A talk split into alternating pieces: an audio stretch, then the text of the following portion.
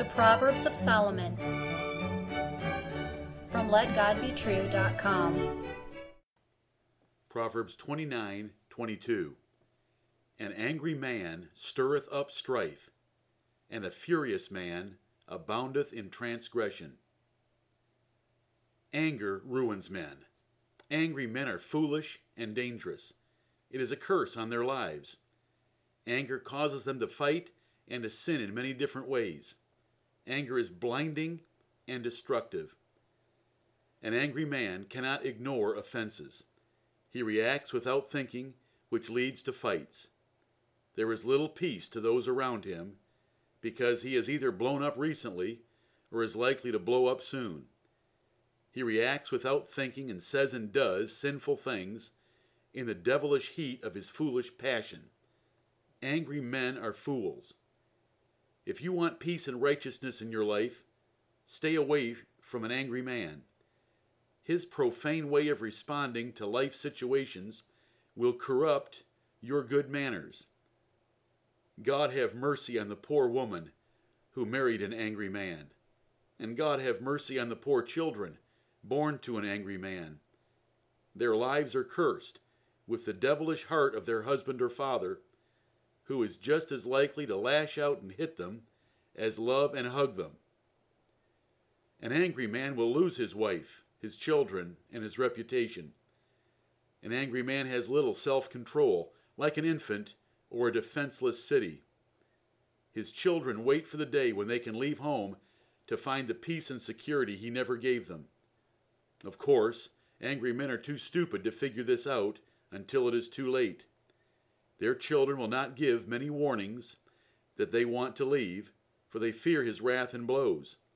They nod and submit, despising their father in their hearts, until they can leave and have a pleasant life without fear. Before women think this proverb is not for them, remember that Solomon in Proverbs, like the rest of the Bible writers, often refers collectively to both sexes as a man. This proverb applies with at least equal force against angry women, for anger should be viewed as even further beneath a woman's dignity and nature than those of a man. A member of the gentler sex, known for anger and fury, is surely a perversion of humanity. Are you an angry man? Do you speak impulsively? Do you strike impulsively? Do you yell at your wife or children? Do you say harsh things that others question or condemn? Do others crave your presence? Are you known as a gracious or a difficult man? Do your wife and children tell you all they are thinking? Do you rule by intimidation or affection? Does your wife stay with you because she has to or because she wants to? Do your wife and children ever steer clear of you due to fear of your foul mood? Ask again Are you an angry man? Are you an angry man? Do you get worked up over minor things? Does your intensity match situations or exceed them? Let others be the judge. What do they think? Men can seldom see themselves as they truly are. Are you able to ignore offenses easily and quickly? Or are you prone to bitterness? Do you get emotionally involved where emotion should be restrained? Do you flare up against criticism or correction? Can you thank a person quickly for correcting you for overreacting? Do you enjoy confrontations and look at them as projects? Do you turn minor differences into conflicts? Are you an angry man? Are you an angry man? Measure by the number of close friends you have, for most men will avoid an angry man. Measure by the stability and duration of your past associations and relationships. Measure by how much your children desire to be with you, whether young or old. After all, they know you best and they are the most forgiving. Measure by whether others consider you a critical person or a gentle and meek person. Measure by whether you are often at strife with others or never. Are you an angry man? Anger has no virtue except for those rare and holy occasions when righteous indignation erupts legitimately against ungodliness. Not all anger is sin, but the vast majority of anger is sin. And the horrible passions of most anger give room for the devil in your life. The blessed God of heaven, who is holy in all his ways, is angry and furious against his enemies. He burns in hot wrath against sin. The very meek Moses became angry, and even Jesus was angry. However, anger without a just cause breaks the sixth commandment Thou shalt not kill. It does not matter, you could not stop your anger. Many murderers have tried the same excuse. It does not matter that you have a temperament prone to quick wrath. You are a weak man. Grow up. Stop being a child that throws temper tantrums. Get strong and rule your spirit. The Bible says, wrath is cruel and anger is outrageous.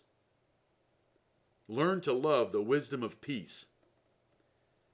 The proverb before you teaches, An angry man stirreth up strife.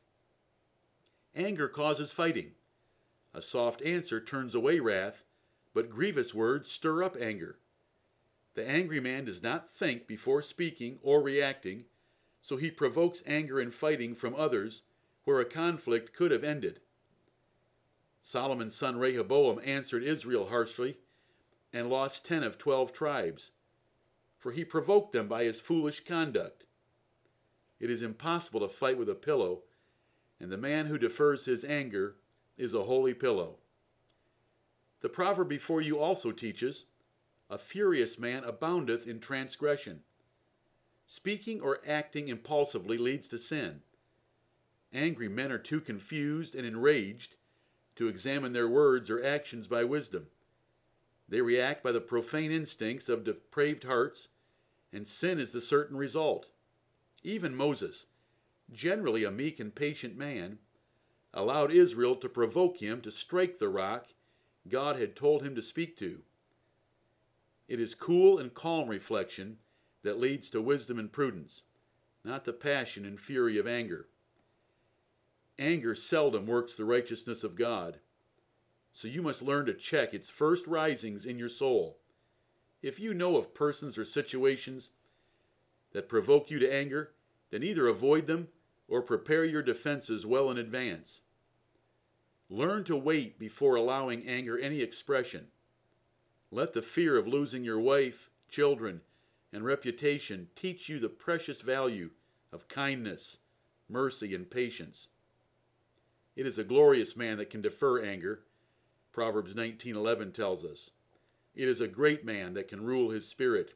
Other proverbs declare. Parent, you must train this curse out of your children. There is no room for anger in how your children deal with each other their friends, or with you. Require meekness, kindness, service, and reverence at all times. Do not allow that proud and selfish rage that destroys souls and families. And neither can you allow that sullen and withdrawn fury that burns deeper and longer. All bitterness and grudges must be found out and destroyed. God has commanded you to reject all bitterness, wrath, anger, and malice in Ephesians 4:31. These sins are totally unacceptable to the blessed God and the Christian religion. They will lead to fighting, strife, and other sins that have no right in your life. In their place, you are to be kind, tender-hearted, and forgiving of others. And what is the motive and standard for this unnatural behavior? God's treatment of you in Christ Jesus.